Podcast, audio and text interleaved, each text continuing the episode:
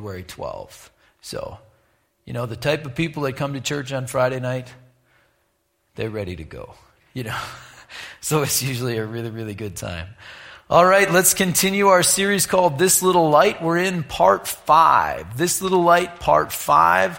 Uh, we've covered all kinds of territory so far, and basically what this sermon series is about is how do we, as believers, let our light shine. We're supposed to let our little light shine, and we've been uh, covering everything from Jesus is the light of the world. We looked at John 1 9.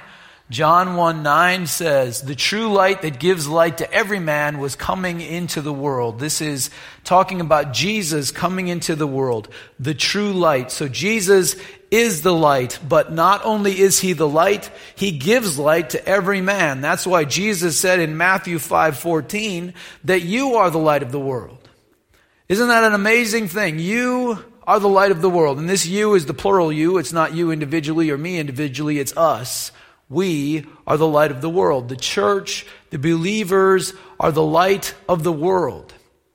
And so we have been given the gospel of Jesus Christ that today is the day of salvation. Now is the time of God's favor. Now is when any human being on this planet, no matter what they've done, can have their sins forgiven, have the right to become a child of God, have an inheritance that is unshakable, and be able to walk through this life in perfect peace with the provision of God and the purpose of God with them. And we have that message that we receive and we can share that with anybody.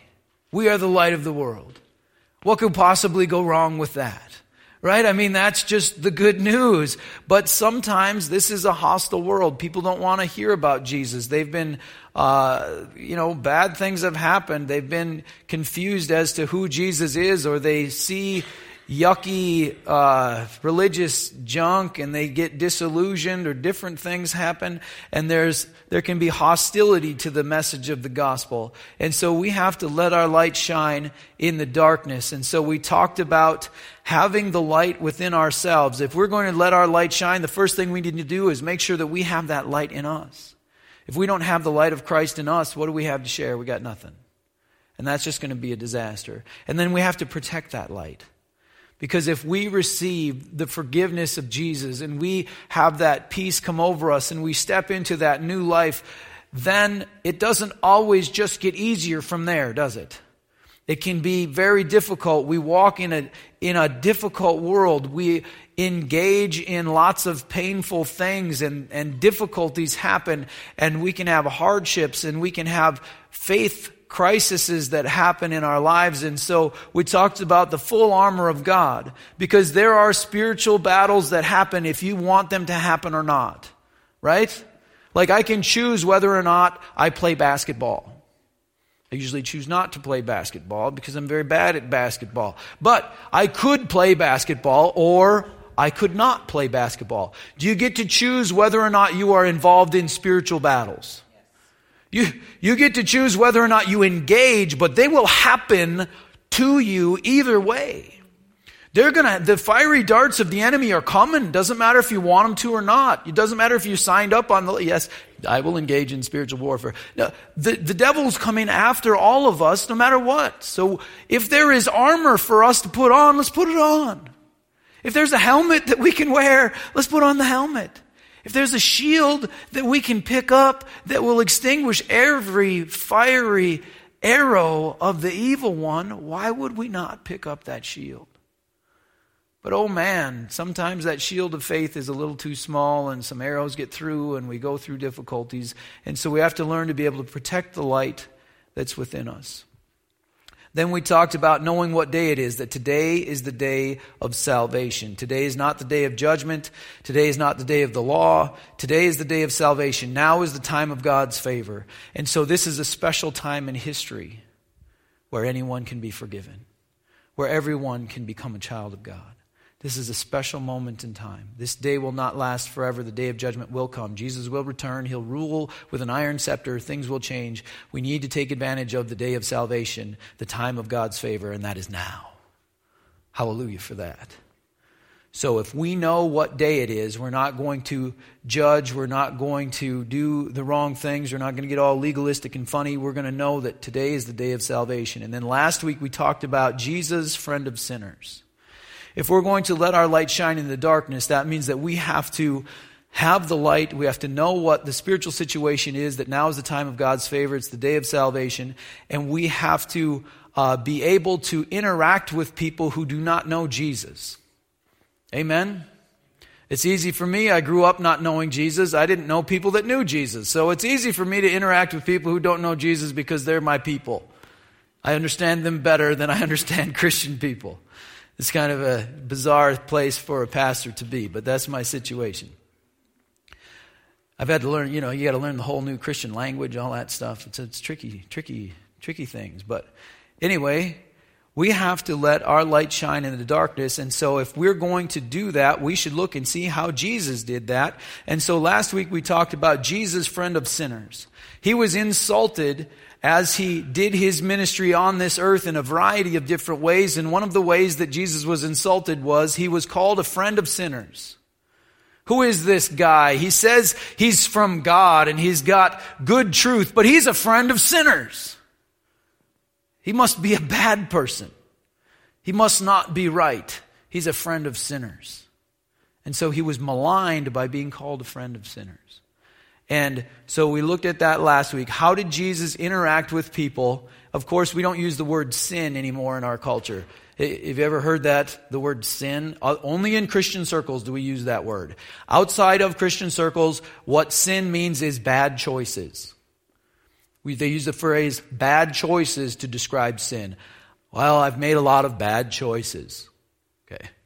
That's sin, right? That's what sin is bad choices. And so, how did Jesus interact with people who made bad choices, who are in the middle of a life of bad choices. How did Jesus interact with people like that? It was very simple. A lot of things in the Bible are complicated. This one is very, very simple. Jesus connected with them and invited them to change. Jesus connected with people wherever they were in life, whatever goofed up lifestyle they were involved in, however mired in darkness they were. He connected with them and invited them into a new life. That's what Jesus did. And so, how can we do that wrong? We're kind of sliding into some new material now, but uh, how can we do that wrong? Well, we can we can fail to connect with people and still want them to change, right? And then just yell at them, "You be better," but not know what they're going through. How many times do we make bad choices because of the pain that's inside of us that we're just trying to deal with. A lot of times people do self destructive things because of the hardships that they've experienced, and they need someone who cares to help them, not someone who won't understand and get into their life, who's just going to say, you know what, you need to straighten up. That's not very helpful, so we need to connect. But if we connect and then we don't invite people into a new life, that's also very dangerous, right? There's a lot of bridge ministries go in, love people, but never really tell them, hey, now's the time where you need to give your life to Christ. Now's the time where you need to be done with that and step into something new. You have to invite them into a life of following Jesus. Of course, you can do you can skip both, don't connect and don't invite people into a new life. You know, just stay off at the distance and just be upset about what's going wrong in the world and do nothing about it. You know, that's not very helpful. And then, I think mistake number four that's different from how Jesus did things in that he connected with people that made bad choices and invited them into a new life. And by the way, how many people in here have not made bad choices? So we're talking about us too right? Every one of us, me included, we've all made bad choices. We've all done dumb stuff that has hurt other people and hurt us. So this is this is us too. The last mistake we can make with working with people who've made bad choices is we can connect with them and then invite them into, I shouldn't say we. One of the ways that people can do this wrong is people can connect with people who've made bad choices and then invite them into their own particular religious dysfunction. And that's not so great either, right? And that's what brings us to today's sermon has a title, very fancy. title is Woe. Woe. And Jesus used the what's translated in English, the word woe, W O E. Woe to you, teachers of the law and Pharisees. You're doing these things wrong. And I'm saying, whoa, W H O A. Whoa, like, whoa, Nellie, let's slow down. Let's not do this wrong. Last week we talked about how Jesus interacted with sinners. Today we're talking about how Jesus interacted with the religious elite of the day. And one of the things that Jesus did with the religious elite of the day is he brought up and exposed the religious dysfunction, the dynamics that were messing up people's walk with God. He exposed them to the public in a very loud way. With his list of seven or eight depending on which translation of the Bible you read, woes. And so we're going to look at those. But let's pray a little bit more before we get into the new material. Heavenly Father, I thank you for your holy scriptures. I thank you, Lord, for your word. I thank you, Father, for your truth. I pray, Lord, that you would just continue to bless our time together. Help us to receive from you what we need. Each one of us is dealing with different things. We're going through different situations. We need a different touch from you, and I know you can touch each one of us with what we need by your Spirit today. So let it be. In Jesus' name I pray. Amen. Amen. I think the biggest problem with Christianity in America today is apathy. Apathy that people aren't all that excited about serving Jesus. When I first started getting connected with the church in Jamaica, they asked me a question, and it was this What are your all night prayer meetings like? And I said, Well, we, we don't have all night prayer meetings. And they were like, Really? Huh. And they were shocked. And I thought, hmm, I'm, a, little embarrassed. You know, like, there's, we look at the Jamaican culture and we think they're lazy. You know what I mean? Like, no problem, man. You know, we're just gonna, just gonna kick back and relax. And there is an element of that, of course, in that culture. But let me tell you, the Jamaican Christian is engaged in their faith. And in America, there's a lot of people who call themselves Christians who just aren't real excited about serving Jesus. They're, they're, it's hard to get them motivated, you know, and, and good for you. You came to church today. You know, that makes you above average.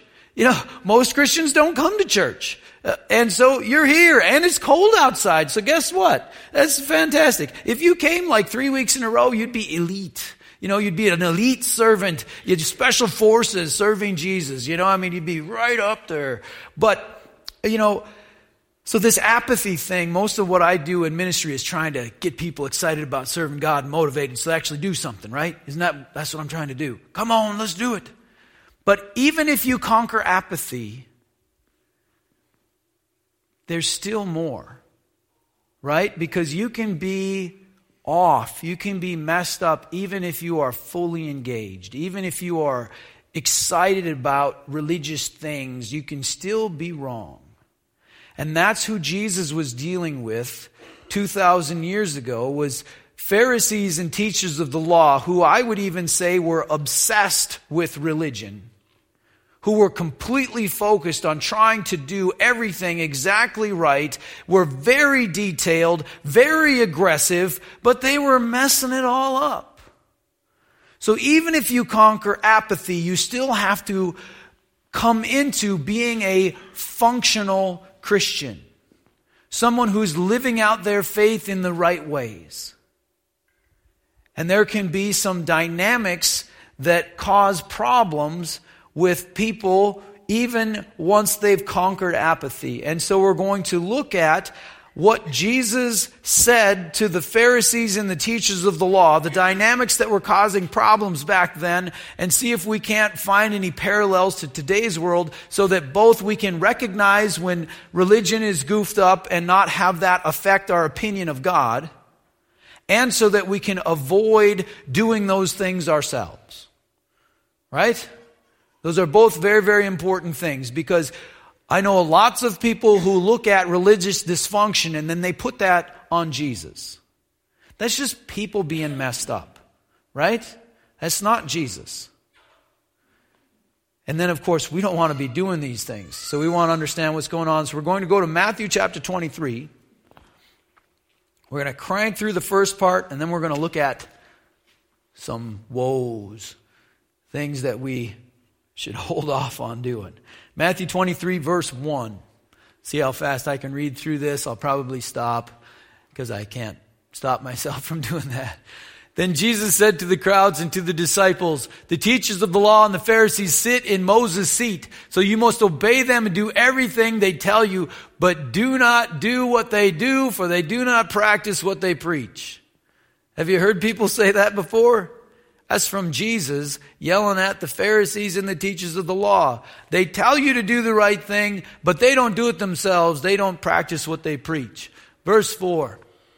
They tie up heavy loads and put them on men's shoulders, but they themselves are not willing to lift a finger to move them. Everything they do is done for men to see. They make their phylacteries wide and the tassels on their garments long. Phylacteries. How many, anybody got a phylactery at home? Uh, back in those days, what they would do is, is they would take scripture verses and they would put them in a little box. And then they would tie that box onto their forehead. Uh, it was, it, I don't know, it's different then. Anyway, and that was called a phylactery. And so this was this little box they would put in their outfit you know, and it had uh, scripture verses in it, little scrolls or whatever, little things. And so they'd make big ones like, oh yeah, I got lots of Bible verses in my phylactery. You know, they would make their phylacteries wide, like trying to show how spiritually awesome they were. And then the tassels on the garments also had significance along those lines as well. See how religiously fancy I am. I've got a big phylactery and long tassels. I'm very fancy.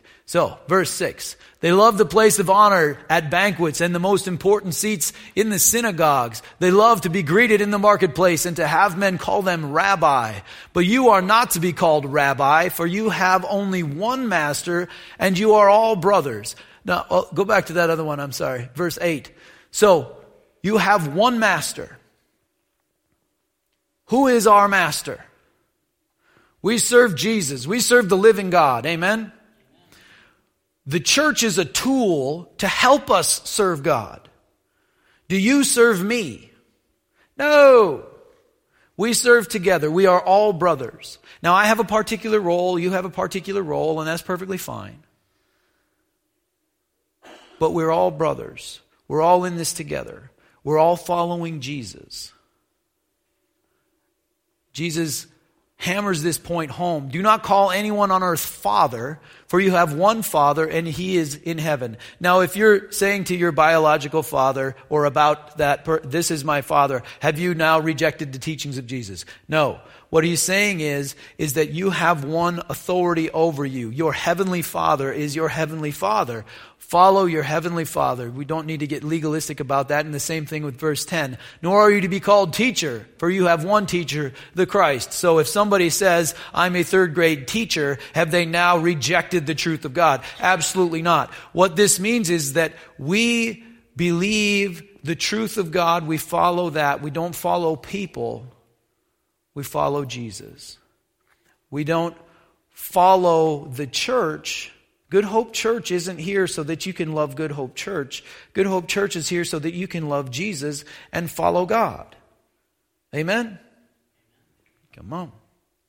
You can't, you, they're like, really? That's true. we love Jesus.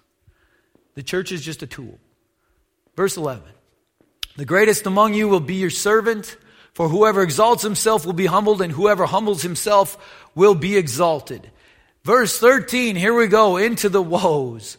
Verse 13. Woe to you, teachers of the law and Pharisees, you hypocrites! You shut the kingdom of heaven in men's faces. You yourselves do not enter, nor will you let those enter who are trying to. So you can go ahead and just leave that one up, and we'll talk through these as we go.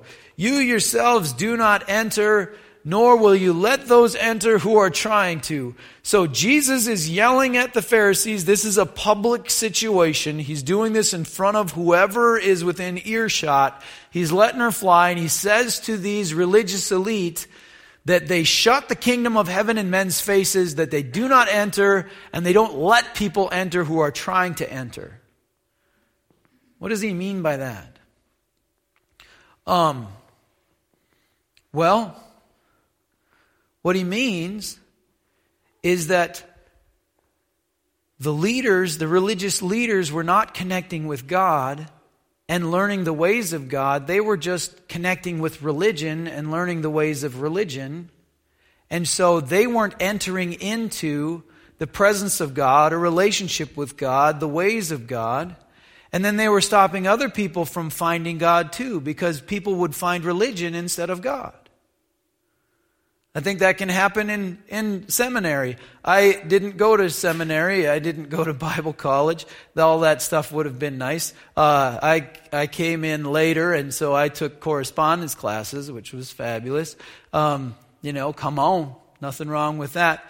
But I've, I've talked to people that, you know, they're all young and gung ho about serving Jesus, and they want to go be a pastor, so they go to school and they learn all these you know, like dry, difficult theology stuff, and it just it hurts their faith. It doesn't help them grow. It doesn't help them connect with God. It's just all this weird theology and stuff that's all wrong anyway. So who cares? And it's not helpful. We have to be careful not to connect with religion, but to connect with Jesus. He said to the Pharisees, You don't enter and you stop those who are trying.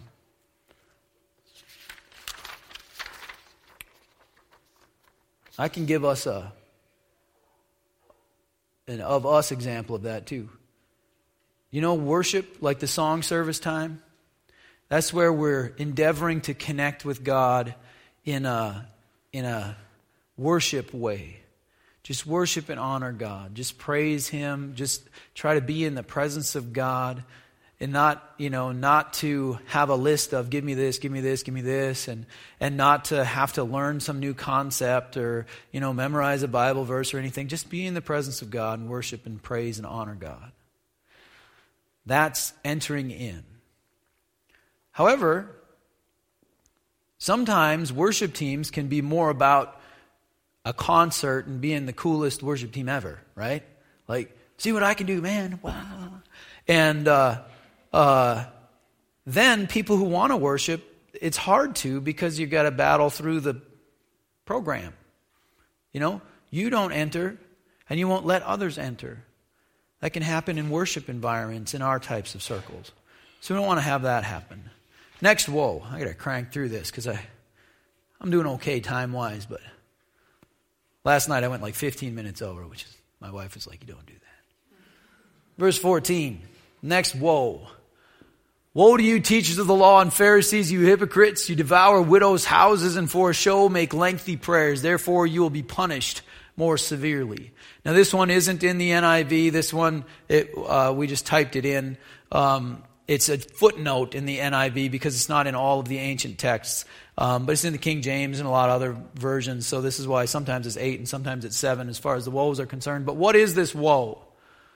Woe to you, teachers of the law and Pharisees, you hypocrites, you devour widows' houses. What does that mean? You devour widows' houses. That means you take advantage of people who you should be helping. You take things from people who have needs, and instead of helping them, you exploit them. And for a pretense, for a show, you make lengthy prayers. So, trying to seem very spiritual and important while taking from people who you should be helping. devour widows' houses. This is the classic complaint against televangelists. I was watching a televangelist one time, in the end, when the ask came, the guy said, Even if you can only give $10,000, every little bit helps. I'm like, Come on. Even if you can only give $10,000, that's quite an assumption right there. You know, I got nothing against uh, using TV and radio. I'm on the radio. You know, I mean, like let's use the let's use the internet. Let's let's uh, reach people as many ways as possible. But that classic thing of trying to exploit people into giving up things that they need and pretending to be spiritually pure while you're just trying to take from people, that's this woe. Don't do that. That can happen at any level. That can happen at the local church level as well, not just at the televangelist level. Next woe, verse 15. Woe to you, teachers of the law and Pharisees, you hypocrites! You travel over land and sea to win a single convert, and when he becomes one, you make him twice as much a son of hell as you are. Have you ever wondered why they wanted to crucify Jesus? It's because he called them out in the public square. Not only did he have a bunch of people following him and he did things they didn't like, but he was directly confrontational. You travel over land and sea to win a single convert, and when he becomes one, you make him twice as much a son of hell as you are. What does that mean? Well, it's you do not enter, and then when you bring somebody into your group, you just teach them your dysfunction, and they're just all the more dysfunctional.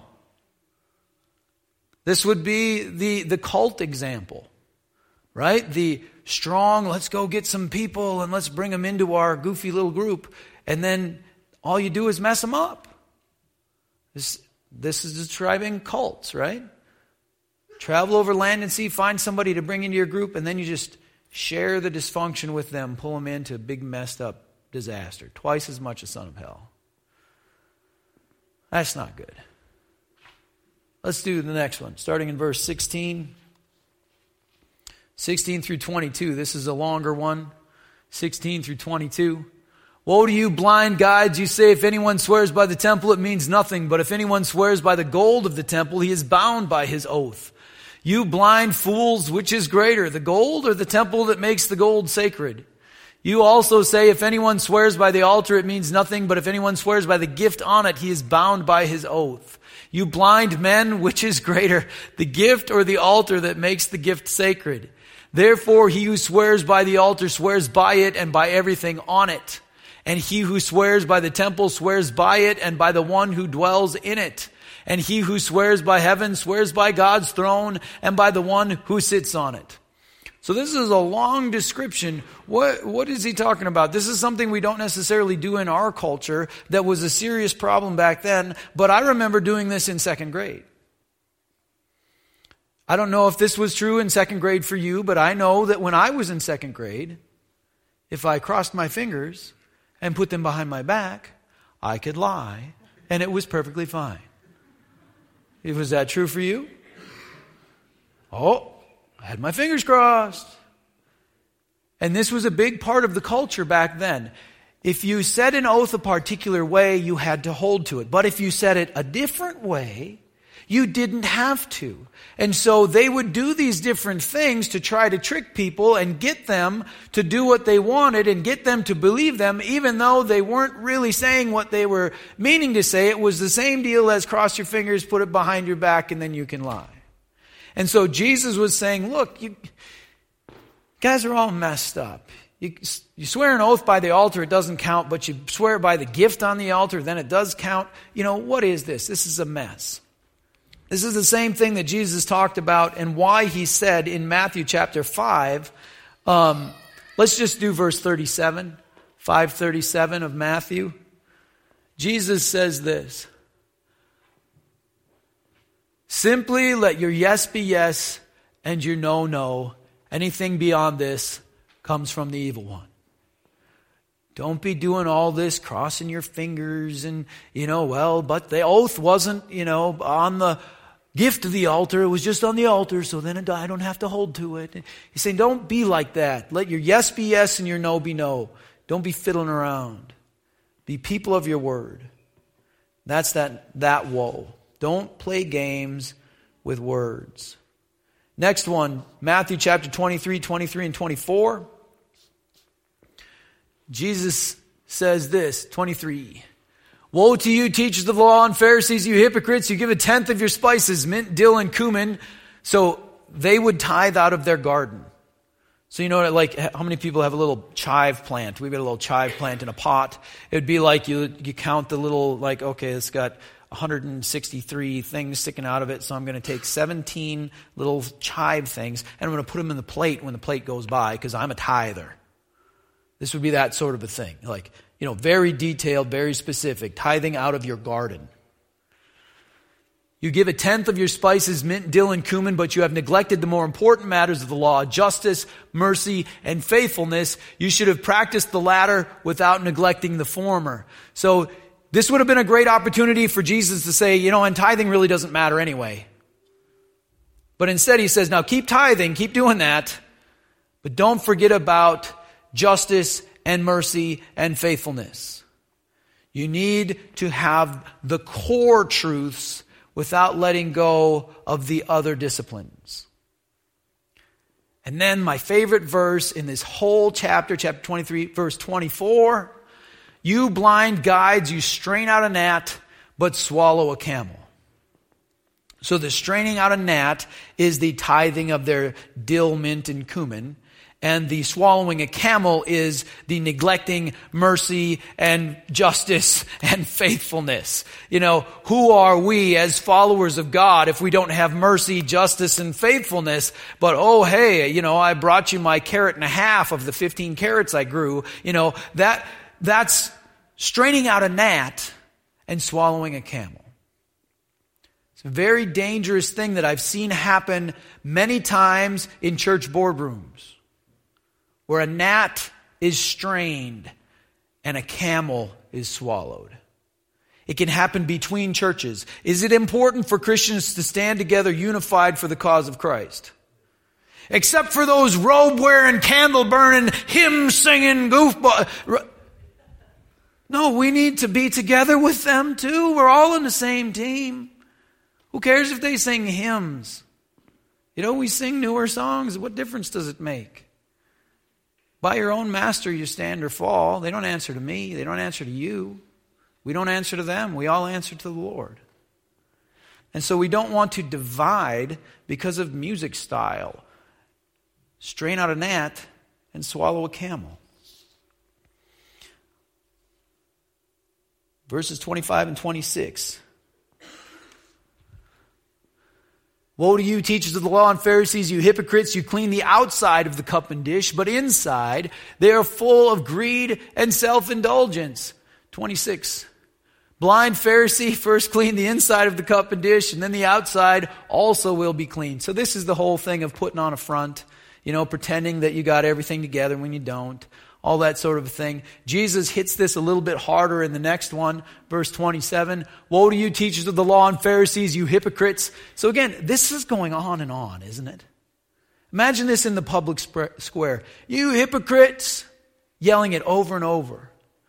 You are like whitewashed tombs, which look beautiful on the outside, but on the inside are full of dead men's bones and everything unclean. In the same way, on the outside you appear to people as righteous, but on the inside you are full of hypocrisy and wickedness. So Jesus just laying into them. And this is that whole thing of pretending you're something that you're not, pretending you're a great spiritual person when on the inside you're just evil and dark. Now, I don't like how we use the word hypocrite in today's world. Hypocrite doesn't mean that you're imperfect.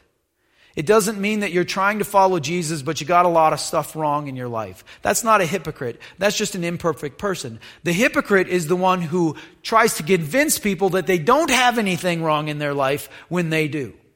That's when you become a hypocrite. You got an issue with alcohol. If you don't like oh yeah, those stupid people that drink too much, you know, then you're a hypocrite. But if you just have problems, you're not a hypocrite. You're just a person with problems.